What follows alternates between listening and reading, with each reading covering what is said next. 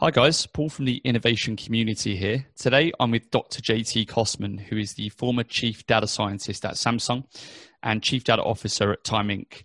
Now, JT has a wealth of experience in AI and data and now really focuses on cybersecurity, data security, and intelligence analysis. Great to have you with us. It's great to be here. Uh, just to start with, for those who have been living under a rock for the last few years, tell us a bit about yourself in a few words. Oh, in a few words. Well, we'll try. Uh, I'm by training, I'm a data scientist, a mathematician, and a psychologist. Uh, I have, over the last few years, as you mentioned, worked with some very interesting organizations. I have been chief data scientist at Samsung, chief data officer at Time Inc., and uh, worked with the US government uh, for a bit over a decade down in the Beltway with the intelligence, defense, and security agencies. Currently, I'm the CEO and AI psychologist in residence for a company called Protected by AI. And essentially, what we do is just what the name says we protect people, property, places, and profits of company through AI enabled solutions. And that's ranging everything from pure security and cybersecurity to improving their efficiencies and their capabilities. So, where did your data science career really begin? Oh, boy. Now you see you asked for short answers. Now that's a long one. No i'll give it the short answer is it actually began in the 1970s well maybe even the late 60s i learned to code on an ibm 1620 with hollerith punch cards uh, and it was a relatively new machine at the time i learned to code in fortran out of dr kaufman's fortran coloring book in uh, i think it was 1981 or 83 when it came out and I've been at it ever since. Uh, in the various odd incarnations I've had in my life and the odd jobs I've done over the course of my life, data analysis and computing has always played a central role. So uh, we've pretty moved on from from that era. How has that changed for you from that well, time? I know that we have moved on from that era. Uh, I think data is data, uh, and when we talk about big data now, uh, we were pretty impressed back in the day. We thought we had pretty big data sets. Uh, admittedly, they have gotten a lot better, uh, and things have changed, yes. Fundamentally, though, it's really when I explain to my colleagues and friends, they ask me, so, you know, data scientist, mathematician, what does that actually mean? And I tell them data science, when you strip it of all the nonsense, is really about finding meaning in unimaginable amounts of information. We now have better algorithms, better machines, better processes to be able to do that. But that's really what data science has always been. And by the way, mathematics is really stripped of everything, simply the science of patterns. Psychology, whether you're a clinician working with clients on a couch or an experimentalist working with rats in the maze, is about describing, understanding, predicting, and influencing behaviors. And so, what do I do? I look through unimaginable amounts of information to find patterns to describe, understand, predict, and influence behaviors. That's it. Hmm. Sounds a lot more simple than I'm, I'm, sure it actually is. Can you delve a, a, bit deeper into your current role with Protected by AI? Yeah, we. Um, uh, this is the venture I'm most proud of in the course of my life. My co-founder and I. My co-founder is former uh, Secret Service, uh, United States Secret Service, one of those guys, the men in black who are protecting the president and that sort of a thing. And he ran out of the White House for about a decade uh, under the Bush and then the Obama administration. And his charge was nuclear, biological, and chemical threats, which he expanded his remit because a little bit of an underachiever, I guess, and got a master's cybersecurity, and so brought that in as well he and I crossed paths when he was with Secret Service. Uh, one of those Jack Bauer moment, truly one of those stories. I'll tell you sometime. It's been declassified, and uh, ended up saving you know the free world for democracy, that kind of thing. And uh, we uh, had sort of lost touch with one another, and he approached me uh, about two years ago and said, you know. Um, I know you're just sitting on boards and you're probably bored why don't you come with me and let's help save the world a little bit? And that was by the time we got up and running and got rolling was right around the beginning of COVID. And so what we really decided to emphasize on was helping companies not just survive but thrive through this global pandemic. The the impact it's having medically, we're actually working with medical institutions and different entities and even with the US government to help with supply chain and logistics and some of those things, uh, and the conveyance and the capture of information. But we're also now working with uh, mid-cap companies and the small companies. We feel like it's David battling Goliath, and nobody is giving them slingshots or showing them how to use them. And so we're giving them these tools that formerly had been reserved only for the biggest and the most uh, profitable companies. We're now saying there's no reason that a, a mid-tier manufacturer out of Montana shouldn't be able to avail themselves of the same kind of capabilities that uh, they have in in the big auto manufacturers or Detroit or the big banks or any of those places. Yeah, and, and there's a lot of passion shining through on on this uh, already. What at the heart of it really interests you about working with data science and, and the practitioners involved in it? Well, I, I had given you my uh, sort of second half of my resume, uh, and uh, uh, full disclosure, Paul and I are friends, and Paul knows a little bit of the backstory.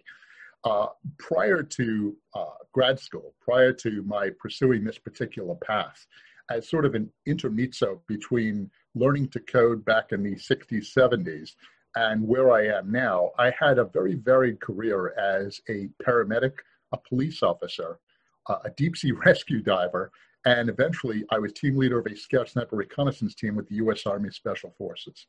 I then went to work with the intelligence community. And my life has really been about uh, protecting people, and it's been about saving people. Uh, I started out not to, you know, make this into a Horatio Alger tale, but I actually started out as a homeless kid living on the streets of New York. Uh, I lived on the streets from the time I was nine years old until I was, uh, well, on and off until I was 16.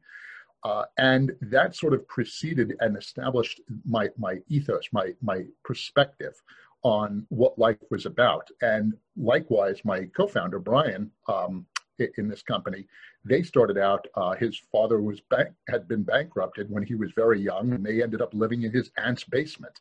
And so we came to realize that your economic well being is second only in importance to your physical well being. And so, how can we help these companies, it's it's candidly breaking my heart, not just to see the millions. Well, I mean, you know, the deaths are don't don't even get me started, uh, and the people who are sick, but who are economically devastated, right? And and not just the people who are on the unemployment line, uh, the millions of people who have become unemployed as a consequence of this crisis, but the nexus of that, the the small and mid cap companies that are the economy in the United States and globally, who are being shuttered because frankly they don't have what they need. And it turns out there's only four things they need to attend to to be able to succeed. And so we, we're helping them with that.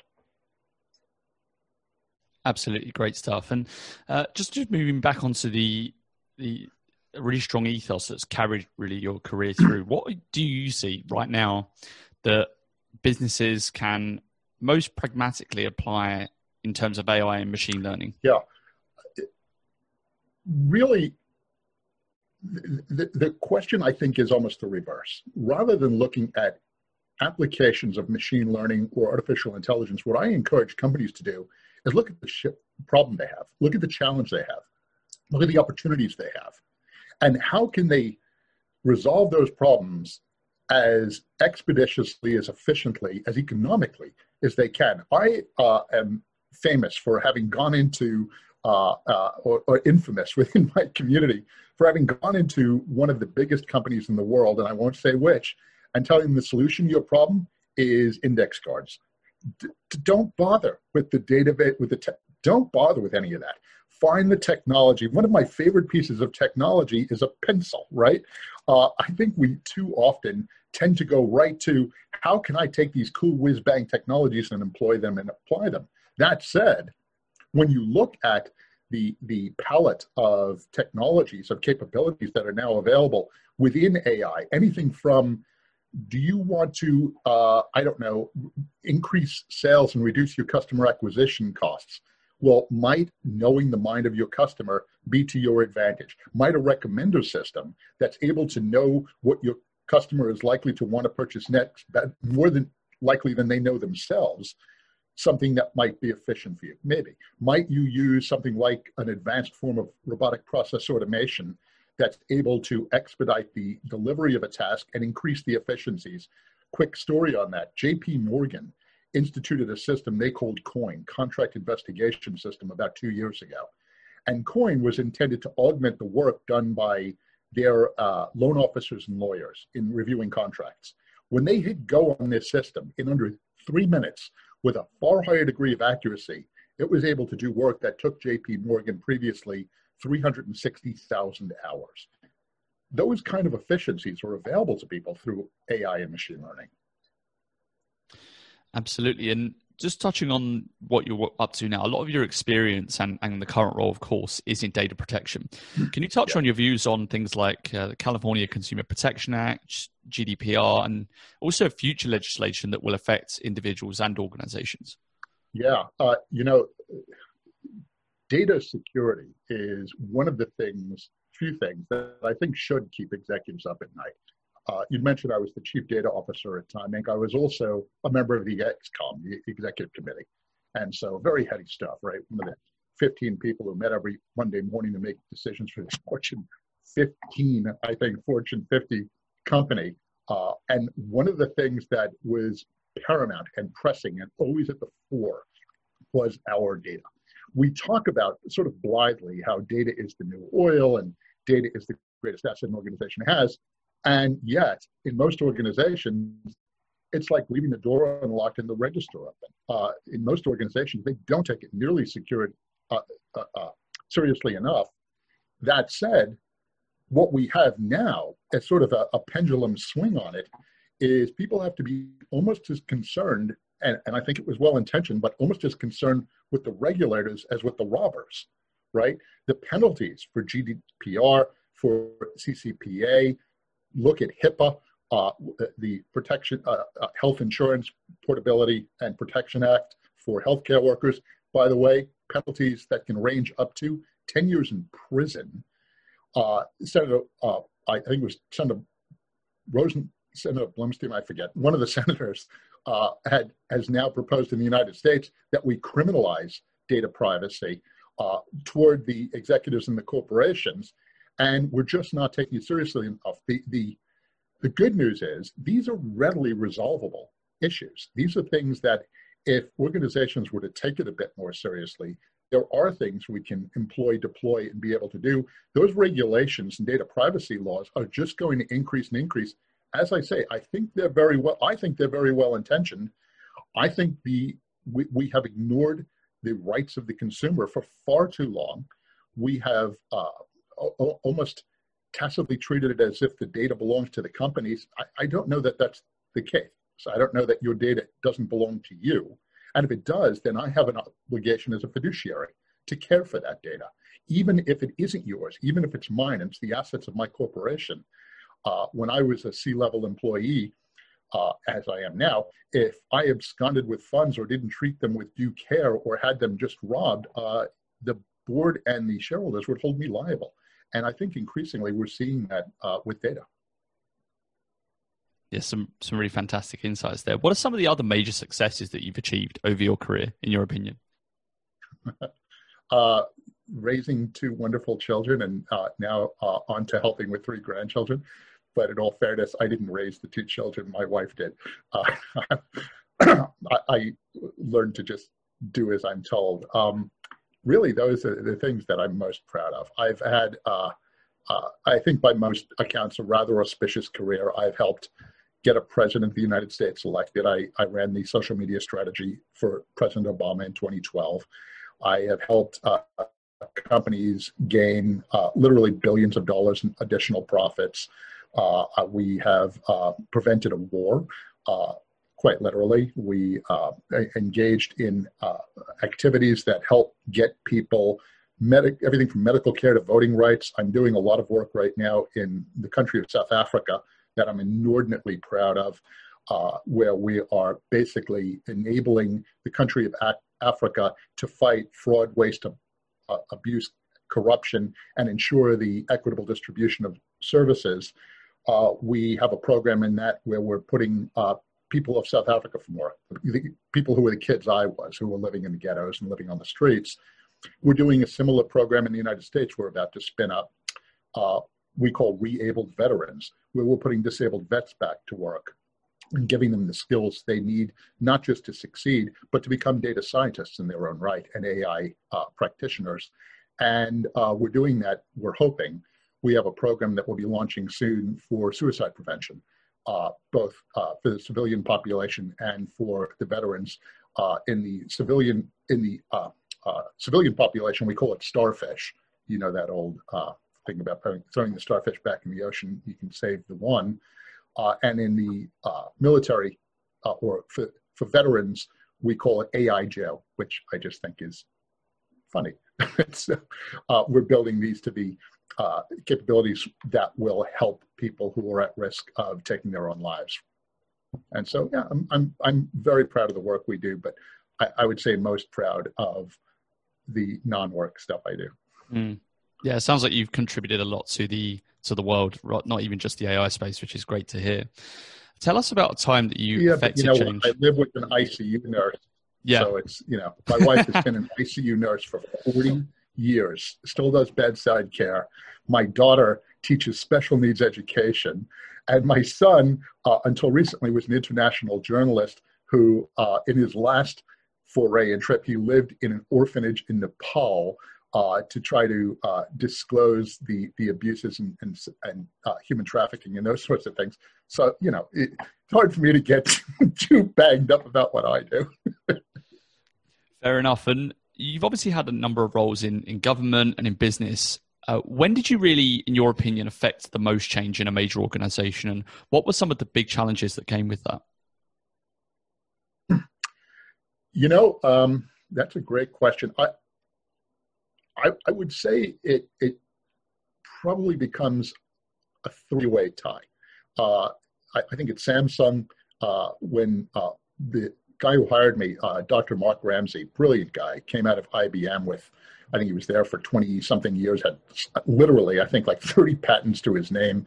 Uh, brilliant guy. But when he hired me, he said, you know, Samsung, one of the most technologically sophisticated companies on the planet, but from a data standpoint, somewhere in the mid to early 80s. Uh, and he wasn't kidding. They were. They were a soup sandwich, uh, as we say out west, or a goat rodeo. They were a complete mess.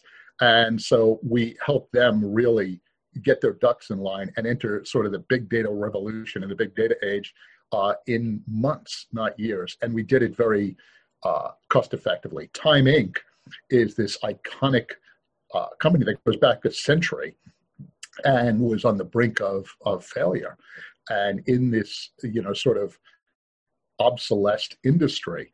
And we really changed a lot of what they did there. But then, uh, as much as we help those companies earn literally uh, additional billions of dollars, uh, I'm not personally as proud of that as the work we did with uh, mid cap companies. You know, the mom and pop, well, not quite mom and pop shops, but just a, a leg above that, companies who have 300, 400, 500 employees, and we looked at, uh, I'd mentioned there are four things we tend to look at uh, strategy, human capital, insights, and technology, uh, which, by the way, if you'll uh, keep track of the acronym, right, you have to know your strategy, human capital, insight, technology. Uh, and if they know that, and we help them with that, they're able to get their technology and their act together and succeed. And and we've helped um, by now. I, would say it's probably close to 100 companies, uh, 75, 80 companies for certain. Uh, that I've helped over the course of my career be able to do that and, and keep people employed and keep paying, you know, their taxes, which I appreciate, uh, and and not just as I say, not just survive but thrive. Several of the companies we've worked with have gone to that next place, and that's just it's a cool feeling to know you you're even a little part of that. Yeah i can imagine. And i guess a big part of these you know the, the, the leadership roles you've had a lot of it will come down to you know how you get that across how would you describe your own leadership style mm. wow um, I, I, think uh, it, it would be nurturing. I, I, I, think would be the fairest description. At the risk of being paternalistic about it, uh, I care deeply about the people who work for me. I've had people work for me for some of them have worked for me for nearly 20 years now, and no one uh, really, no one ever quits in a huff, right? I encourage people to move on to the next thing. I'm always looking out for their welfare to be able to look if someone's offering you three times the salary, for goodness sakes, uh, and I pay fair, but I don't pay above market wage very intentionally because I think most people go to work don't go to work just for the paycheck. I think there's sort of a, a y x graphic, right? And on the one hand, that you can get you can give people more pay and they'll work harder, but the other axis that we tend to lose sight of is what I refer to as psychological currency, right? If you hate your company, it's going to take a lot of money to get you to do something. But if you're a fanatical devotee, right, not just like it, satisfied, engaged, but in love with it, but if you are fanatical about working there and with them, then that matters. And I, my goal is is is not to you know dupe people so I don't have to pay them very much. My uh, ethos, my feeling about this is you spend more time at work by definition than anything else you do in your life. You don't spend that much time with your children. You don't spend that much time with your spouse. You don't spend that much time, whatever your hobby is, unless you're Donald Trump. Uh, you spend more time at golf than the job, fine.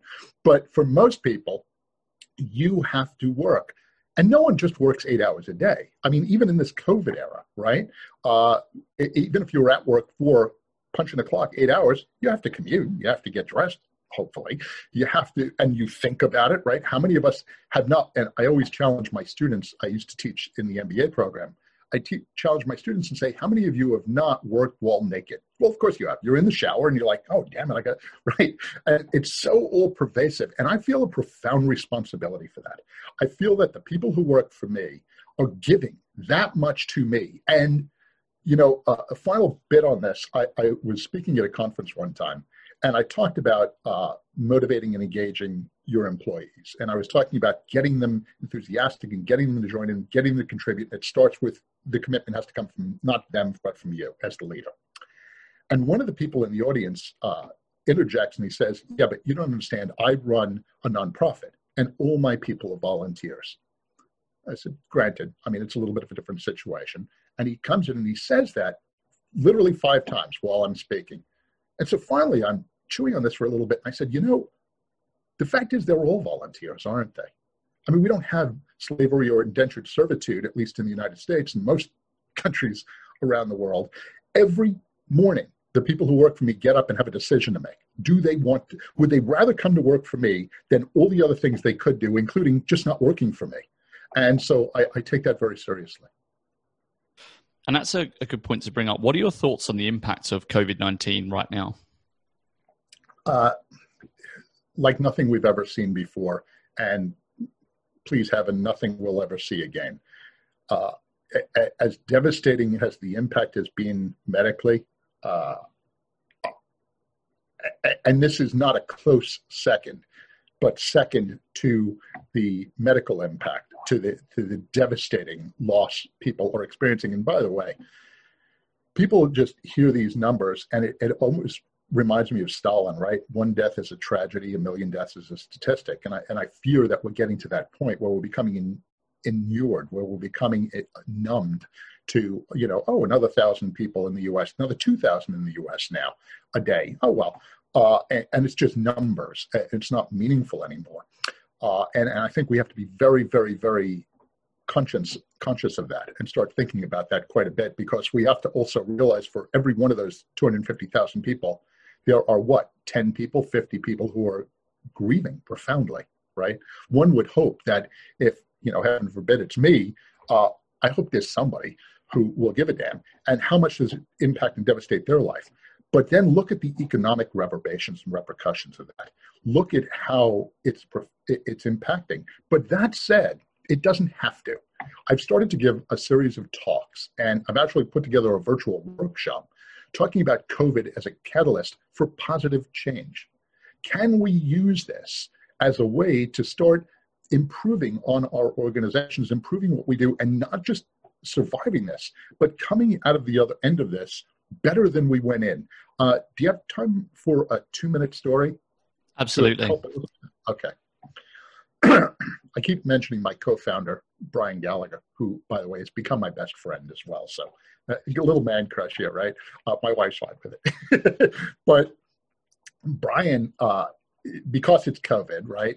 He takes his family on a vacation, and they go to the lake not too far from his house with the with the girls. And he's got two young, beautiful young girls, and he's a fairly young guy. He's like 20 years younger than me. And so he goes and he's splashing around in the lake with the girls, and he comes up on shore. He's having such a good time, and his wife looks at him and she says, "You know, you're getting a little bit fluffy." She says to him. Fluffy, he says. Well, yeah, you know, I mean, former, you know, Secret Service, right? He he was a, a competitive martial artist for a while and very athletic, very fit guy, and he's you know he's softened a little bit. And she says, "You you got a little fluffy. You, you put on a few pounds." Thanks a lot, he says. Anyway, he goes. They go home, and uh, phone rings in his office. Hi, this is I think Kevin. Hi, Kevin. How can I help you? He says, No, no. How can I help you? What? Your wife called me. I'm your new personal trainer. I'm going to be at the house Monday, Wednesdays, and Fridays forever from now on. Your wife has already paid me. It's already taken care of. Monday, Wednesday, Fridays, I'll be there at six in the morning. Uh, okay, Kevin said, uh, uh, Brian says, I'll see you on Monday, Kevin. He calls me up, you know, kind of miffed about it and almost chagrined. He's laughing and he's telling me, and I'm hysterical. I think this is the funniest thing I've ever heard. And my wife is in the room, so I start, what are you laughing about? And I told her what's happening. I hang up the phone and she said, you know. and so she challenges me. Great. I get back on the phone with Brian, and this is on August 11th, this past August 11th. And I know the date because that's when we started what we call the Founders Fat Off. And the Founders Fat Off is we're competing with one another, and there's a hundred bucks on the line. So we made a bet, I know. And the way we'll compete is in a year, uh, on August 11th, 2021, we have to appear before our wives in board shorts and shirtless, and they'll judge who's gotten in better shape. And if there's a tie, and both of our wives are mean, so there'll be a tie, we have to put those pictures on social media. So there's real pressure there. So we are taking this damn seriously. Uh, I've already lost like 27 pounds and I put on all kinds of muscle and we're like taunting each other, right? I'm always calling when he's in the car with the girls, girls, take daddy for ice cream, and right? we're busting each other's chops. Why do I tell you this story? That's the story of most companies in the world, most companies in the United States in particular, but around the world. What happened? They achieved a measure of success. They became a little complacent. They got a little fluffy. They got a little out of shape they didn't fight as much. They didn't work as hard. It's not their fault. It's the natural nature. It's the nature of things, right? We get older as an individual or as a company. We spend a little bit more time on the couch than on the treadmill. We're not exactly killing ourselves to get that date with that pretty uh, spouse, right? That pretty person of the opposite sex to it we want to attract, or the same sex that we want to attract. And we just kind of, how many of you who are listening today have that man or woman working in your company, and honestly, you have no idea what they do. It, we all have them, right? And in fact, in most companies, it's anywhere from 10 to 20% of the people. Who, who knows what they're doing? Are we doing things that really are advancing the agenda of our organization? When I talk about the strategy, the human capital, the insights, and the technology to be able to get you to that next level, most organizations, in fact, all organizations could benefit with starting with an, with an assessment and understanding where are we on these things? Do we have something that's concordant with? Just like Brian and I had to create a strategy, we had to get, as to human capital, we each hired a coach. I have a coach that I'm working with now as well, uh, which, by the way, on that, my coach is virtual. He costs me 250 bucks for six months. Now, most of us would think nothing about paying that much for a set of weights, but you know, an equipment, a thing, 250 bucks um, for six months, that's about 73 cents a day. Uh, great. And he's going to help get my butt in gear. As to insights, he insists I weigh myself literally every day, which it's a little depressing. Uh, but take, you know, measure your biceps and your neck and how much weight are you lifting. He wants those metrics, those numbers to gain those insights and the mirror test, right? He forces me to send pictures of myself, which is mortifying. And the technology, of course, is right. Which what is it? Dumbbells or barbells or treadmills or whatever the heck it is, or is it just push-ups or whatever it is? And have those things in the line. And guess what? Just a few months in, I'm 27 pounds lighter. I feel a lot better about myself. I physically feel better than I've felt in years and years and years. How many companies are not taking advantage of that same opportunity? How many companies are sitting there bemoaning that, oh my goodness, the COVID beast and all these things that are happening to me, and they're powerless? You're not. You're not. My message to you is you don't have to hire me. Although, let me offer also there is no meter on my desk. There's no fee. I'm the only doctor who still makes house calls and for free. If you want to call me, if there's something I can help you with, if you just need a little guidance, a little shove and a push, if you need to understand what, how those things like strategy, human capital, insights, and technology can be brought to bear to help you and your organization, give me a ring.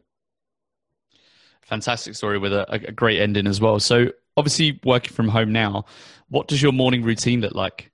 I always work from home. Uh, I actually, uh, my wife taunts me because you know COVID has barely impacted us.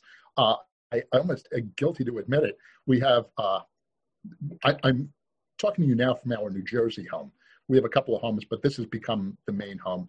Uh, if for no other reason, my grandchildren are only six miles away. And my son and his soon-to-be bride uh, likewise live live right nearby. But my day begins uh, with the gym. My day begins. Uh, we have a, a, home gym. Uh, well, Brian got um, uh, Brian's wife got him a trainer. Mine built a gym gym. You know, locker rooms and showers and you know the whole every piece of equipment known to man. I think and so uh, I wake up every day uh, at about five.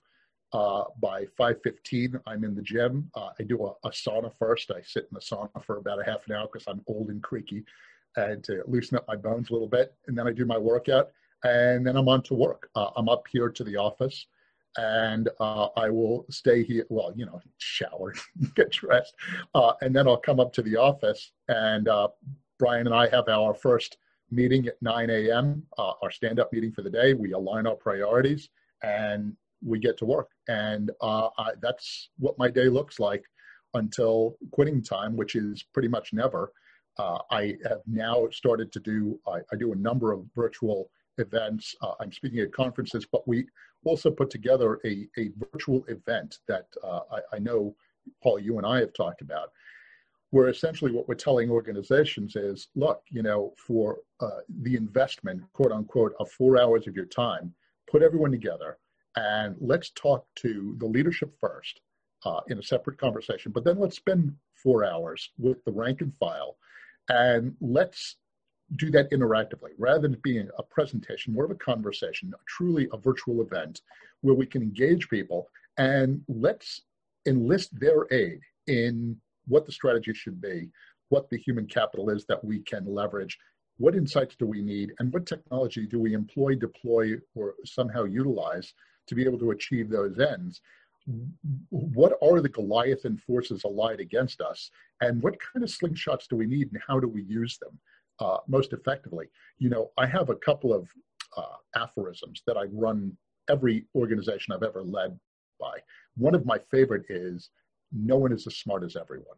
And that's my thinking with most organizations. We find they don't tap into the wisdom of the crowd. They don't tap into those collective minds that are have been there. Um, you have time for one quick one minute story on that? For sure. Okay.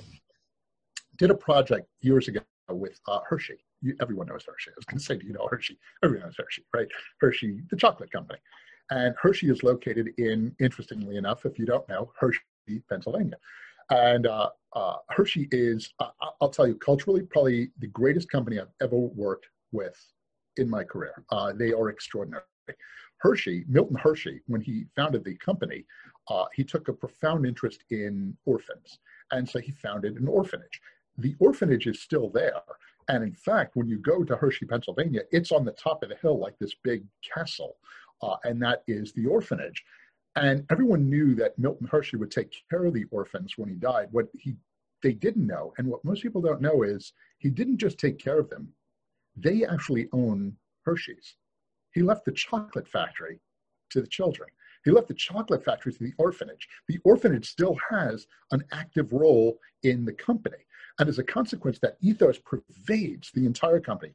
Wonderful people, wonderful company. And the reason I say, tell you that is this is a company that not only respect their employees, they cherish them, right? And in fact, it is not unusual to have someone not only work there for 30, 40, 45, 50 years, literally. I don't think they allow it anymore, but third generation. Uh, and in fact, when I was there and I was speaking with all of, the, we, we put together all the people from one of the factories, and there were people there, and I tell them, you know, let, us do a little exercise. How many of you have been here at least a year? Everybody laughs, right? Every hand goes up. How many of you have been here 10 years, 20 years, 30 years? Hands are still going up. How many of you were second generation, third generation? Oh my goodness. Let me ask you one more question then, or two more questions. How many of you have had a great idea in the last year something that could really change this company for the better, something that can improve productivity, profitability, quality, customer service, something. And you've had a great idea about that.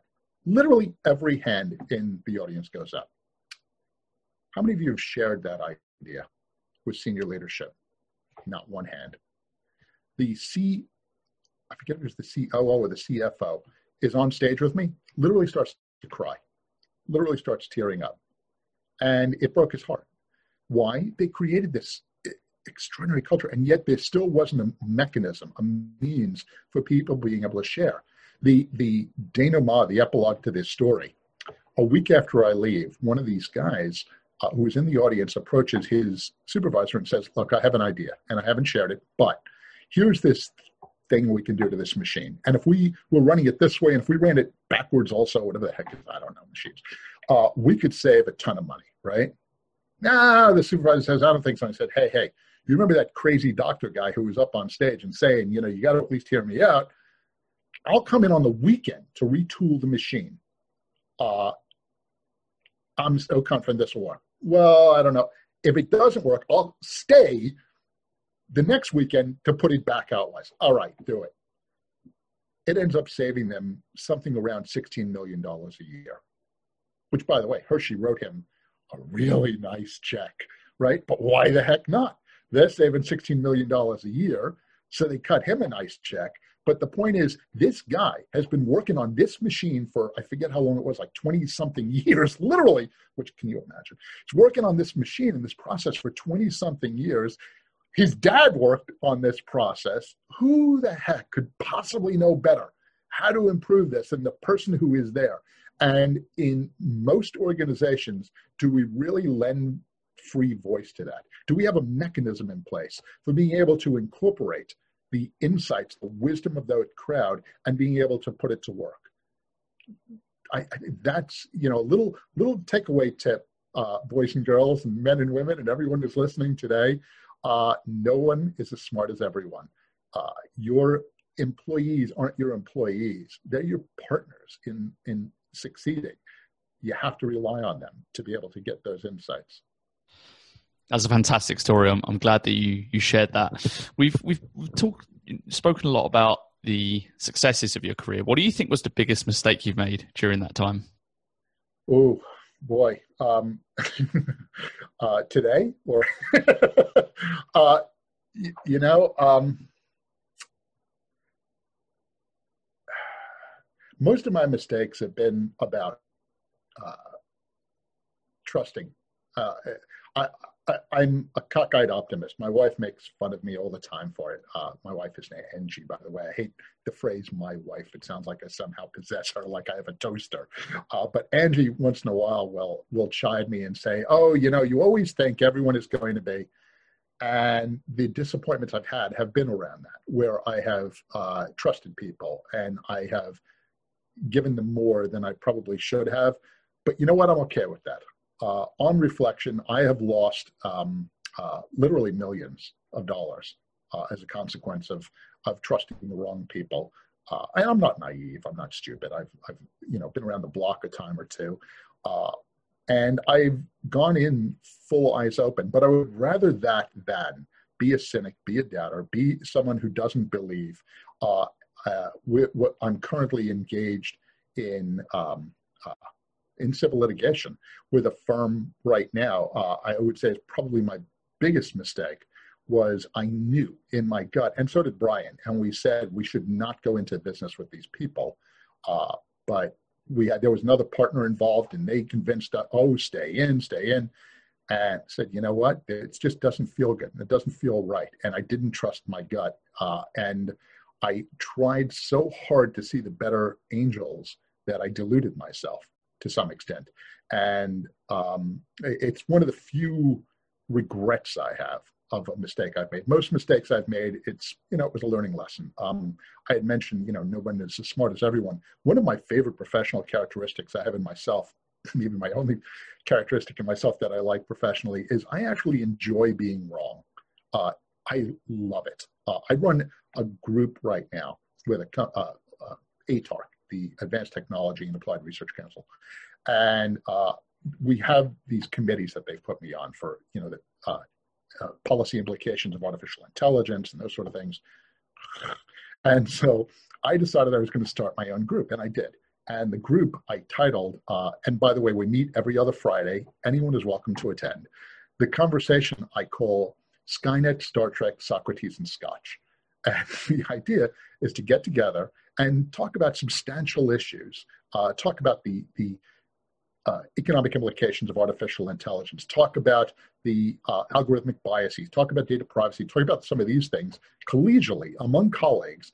And the reason I bring it up is my goal is to be shown that I'm wrong about things and be able to change my mind. And we actually have a prize we award at the end of every year. The winner gets a really good bottle, will get a really good bottle of scotch for being able to be wrong the most. If they can acknowledge that their mind has been changed, that they've evolved their thinking the most, yes, then you're the winner. And so that said, you know, uh, my regrets are never about being wrong. It's uh, in this one particular circumstance with this one particular company, uh, I, I invited in what, what turned out to be charlatans and frauds and con men and thieves. And uh, then, you know, gee, I was shocked, shocked, I say, that I invited a chicken, a, a fox into the hen house. Fantastic stuff. What's the best piece of advice you ever received? This is going to sound really weird, but uh, I was about 17 years old and uh, I was uh, working, uh, literally digging ditches for a living. And uh, my girlfriend broke up with me. And I was like devastated. You know, I was 17, you know, I was so old and, and, and I was sure this was forever. And, and she was this really pretty girl and, and, and I thought very sweet, very nice. And she just, you know, you're done. And so on my break, I'm sitting there and I'm just look like a hurt puppy dog. I guess I'm not crying, but I'm like, you know, uh, and my boss came over to me and he says, uh, you know, I heard that, uh, that Zelda was her name. What a cool name, right? I heard Zelda dumped you. I said, yeah. Kind of broke my heart, man. And he said, don't worry, things will get worse. And I thought, first, first I thought, what a jerk. And then I thought, you know what? Context. Yeah. Yeah. That, that, that really stuck with me is all things in context, all things in, in, you know, matter in a context. That, that same boss, by the way, gave me my other best piece of advice ever. Um, uh, he, uh, he weirdly, uh, he was uh, he was the foreman on this job we were doing, this construction job where I was digging ditches. But I knew him from uh, he was also a paramedic uh, during his day job, right? And I eventually became a, became an EMT, and then I became a paramedic. And I was very young at the time. I'm like 18, 19 years old, and I used to come in for work late all the time, chronically, always. I was always late for a shift. And he sat me down and he told me, you know, when you're late, what you're actually saying to someone is you're more important than them. We in this world cannot manage our time. Time is that that that thing of time management. That's an illusion. No one can manage time. No one can stop time. What you can manage are your priorities and what's more or less important to you. And so what you're saying when you come in late is that uh, you don't prioritize that person, that you're somehow more important than they are, and you're not honoring your commitment, your obligation, you're disrespecting them. Do you know that with 17 years old, I'm old now. That was, you know, 40 plus years ago. I'd never been late, ever, ever since. Not once, not ever. If in fact, my wife is the same way. Angie is the same way. If you invite us to your house at 6 p.m. at 5:50, we are in the driveway. My daughter, when she was 12 years old, came up with one of our family mottos, which is early is on time, on time is late, and late is unacceptable. Uh, if I'm meeting with the, uh, literally, uh, I had a meeting with the uh, custodial staff when I was at Time Inc. I had a meet with a, a couple of the, the, the people who kept the building clean. We had just moved to Brookfield Place, a new building, and I had a meeting with them uh, at 9 a.m. one day. When they came to the room, I was sitting there with my coffee, and I had brought uh, coffee and donuts for them. Uh, and I'd been sitting there for 15 minutes. Uh, they were, you know, mind blown because it's supposed to be some stupid power thing where I'm supposed to come late, I guess.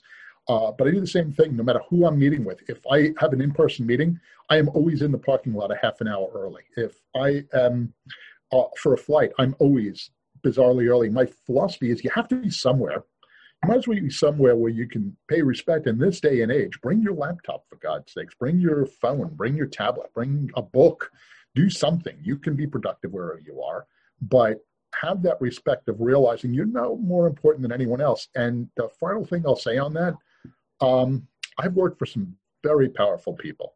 Uh, I've worked for directors of agencies, uh, government agencies, for generals, uh, for the President of the United States. The best of them are exactly the same way. Um, Barack Obama never, ever, ever, not once kept me waiting. General Norman Schwarzkopf, when I was a lonely, sar- lowly sergeant, he was there. Uh, uh, these agencies, these people you hear about in the news, uh, of course, there's these arrogant, you know, subset of them, but the best of them, uh, they respect everyone else at least as much as they respect themselves. What's your top working from home tip? Because you've been doing it for some time now. um, uh, don't annoy your wife. uh, that's my number one tip. My number two tip is structure. Uh, you have to treat it like you're going to the office. I there are uh, look. Let's face it. Most of us, uh, I right now don't have any pants on, and I'm wearing bunnies. No, it's not true. I, most of us do though, right? You see all these Zoom instances, and they're even now they're laughing about it, making it funny. Oh, the camera went down, and he's just wearing shorts or boxers or whatever. Ah, don't do that. Don't do that. Put structure in your day. Treat it like you're going to the office. This is, I mentioned, I'm in the office right now. This is my office. It doesn't matter that it happens to be contiguous with the rest of my living space. I go to my office. I bring my cup of coffie. I come up here, I shut the door, and I do work. And I know not everyone has that luxury of having that, but you know, I was poor for most of our, my life. I was a paramedic, a police officer, special forces soldier. I didn't make money. Uh, I didn't get you know well to do until I was in my 40s.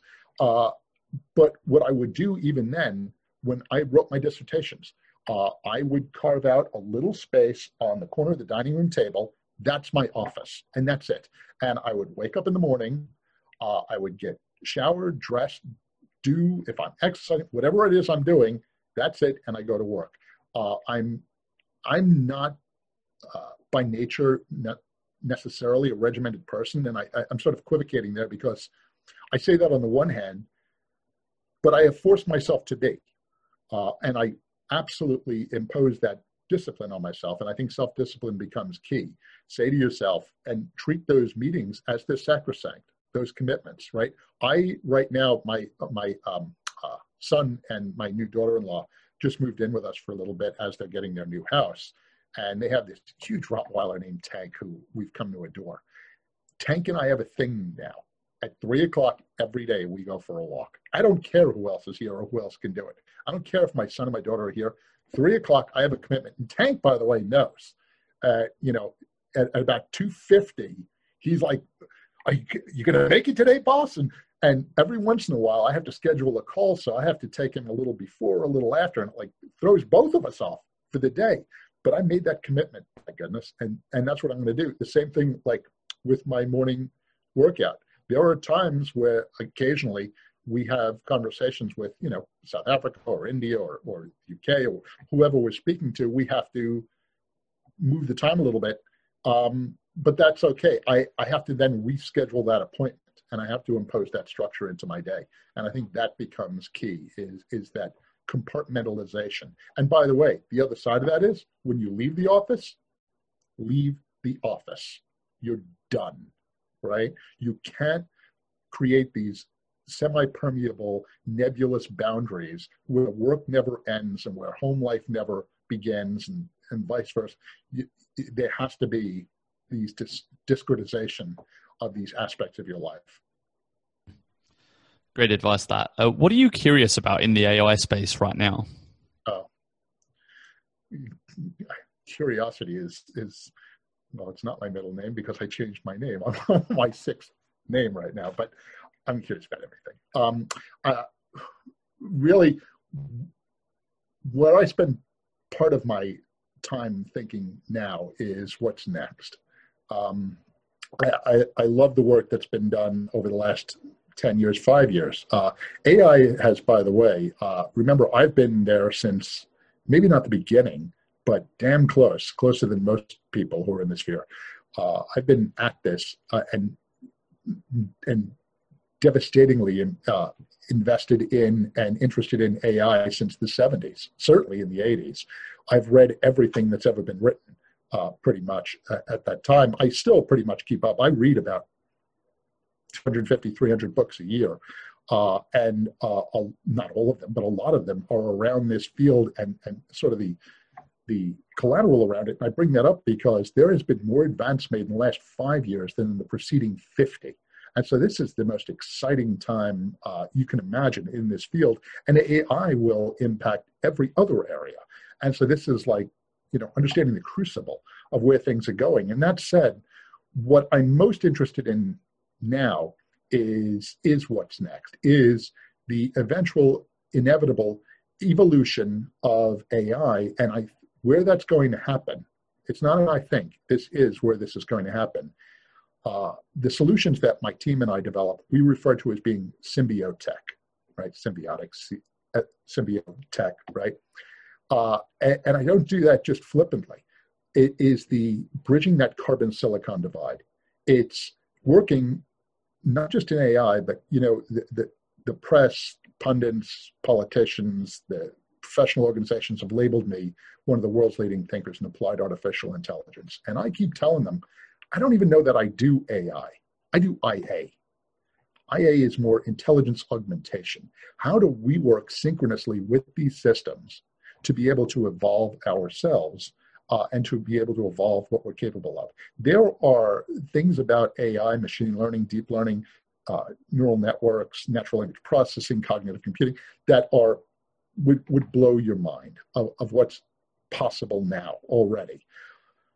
But that doesn't hold a candle to the gray, squishy wetware that we keep between our ears, right? And so, how do we integrate those things? You know, final thing on this I wrote an article a little while back um, uh, uh that I published on LinkedIn, of all places, but um, I wrote it almost as an homage to, to Angie, to my wife.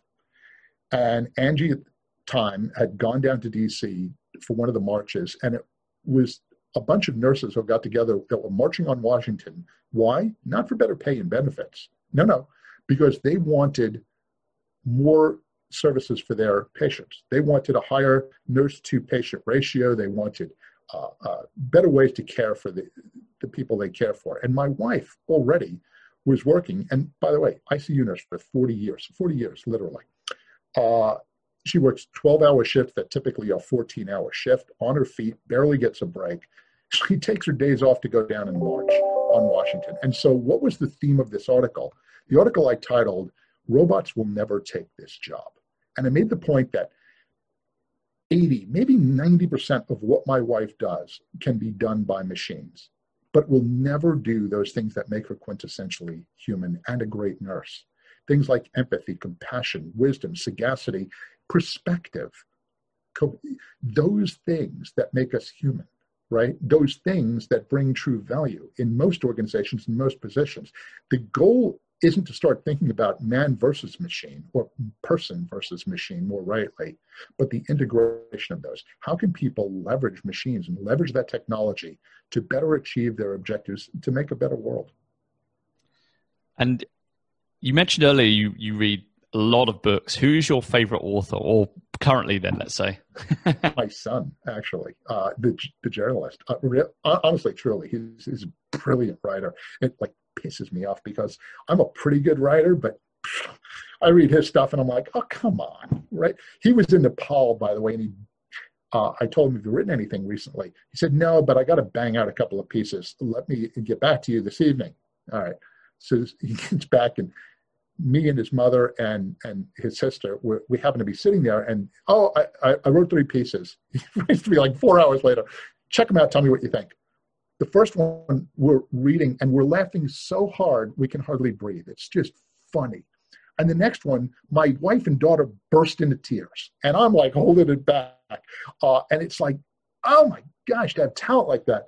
That said um, i grew up with um, uh, is he there? There he is. Sir Arthur Conan Doyle and Sherlock Holmes and Martin Gardner, the uh, mathematics uh, genius and puzzle writer for the for Scientific American. Uh, and uh, I read voraciously from everyone and anyone. My I like I love good writing. Uh, I'm a bit of a rhetorical snob, and I, I, I know when something is well written. But more important, I like great ideas and I like things that challenge me and are provocative. Uh, so yeah, if, if, you have any recommendation for any book about anything, uh, I, I try to read widely across the spectrum. And yeah, uh, and, and by the way, I've already read everything that Gardner and, and Sir Arthur Conan Doyle have read written. So you know, something new is always appreciated. And final question: What advice would you give for aspiring leaders in data science? Oh, um, I would say I end up using my degrees in psychology more than in technology in leadership.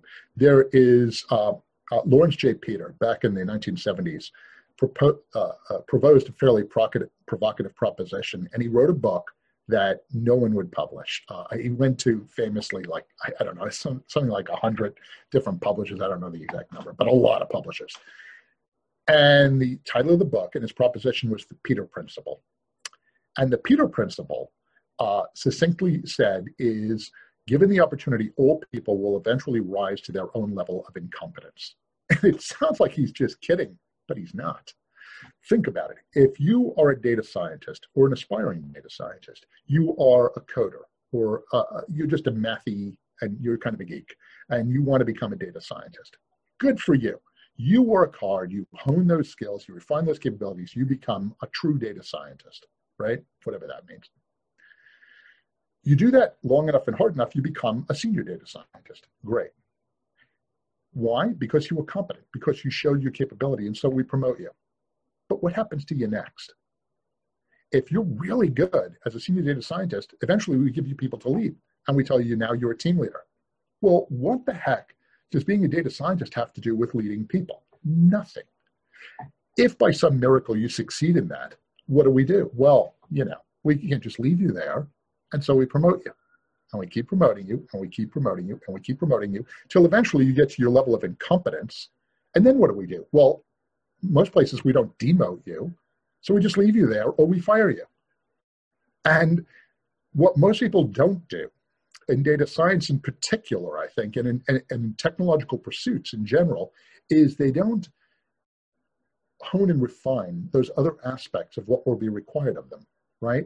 Uh, uh, I mentioned I read voraciously, but I also read very broadly, and, and I recommend we all do the same. If you're a young data scientist, are you reading the Wall Street Journal on a daily basis or the Financial Times or Bloomberg? Do you understand the business of business?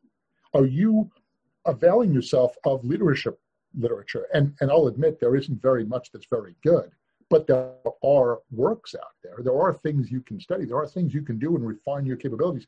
Do you uh, adhere to the Socratic maxim, uh, the, the Delphic maxim. the oracle at Delphi had on a lintel as you entered, know thyself. Do you? Do you really? Uh, do you know what your strengths are? Do you know what your challenges are? And have you a plan to be able to evolve those things? You know, it's a sad fact of life that most of us will spend more time planning our next vacation than we do our own career and our professional life. I think as a consequence, most people live a life by default and not by design. We need to give real thought into if this is where I want to be at the end of this journey, or, or even at this transit point in the journey, what does it take to get there? You would never climb Mount Everest without enlisting the aid of a Sherpa, without getting a strategy in place, without evolving the human capital in yourself and getting to the gym or, or, or building up your lung capacity or your endurance for altitude or whatever it takes without having the insights, a map and a compass and knowing where you are and where you're going and how you want to get there and the technology you need to succeed, whether that's a pack or a pick or uh, crampons or whatever it is you need, or a rope, right? Uh, ropes are important. I've climbed. Uh, I'll tell you, ropes are important. Uh, and you want that technology and exactly the technology you need. You need to have a degree of facility with it. You know, in data science in particular, someone comes up with a new way of doing generative artificial neural networks, GANs, or you know, is it stochastic gradient descent models versus particle swarm optimization? Oh, let's argue for hours on that. But how do you lead and succeed in an organization and engender some sense of commitment? And how do you lead really smart people who command and control doesn't work? You need more collaboration and commitment. And how do you get that? And how do you do those things? We tend not to give that nearly enough thought or consideration. Just Great. Yeah, fantastic advice. That was Dr. JT Kostman, former Chief Data Scientist at Samsung and Chief Data Officer at Time Inc. Thanks for joining us. Thank you.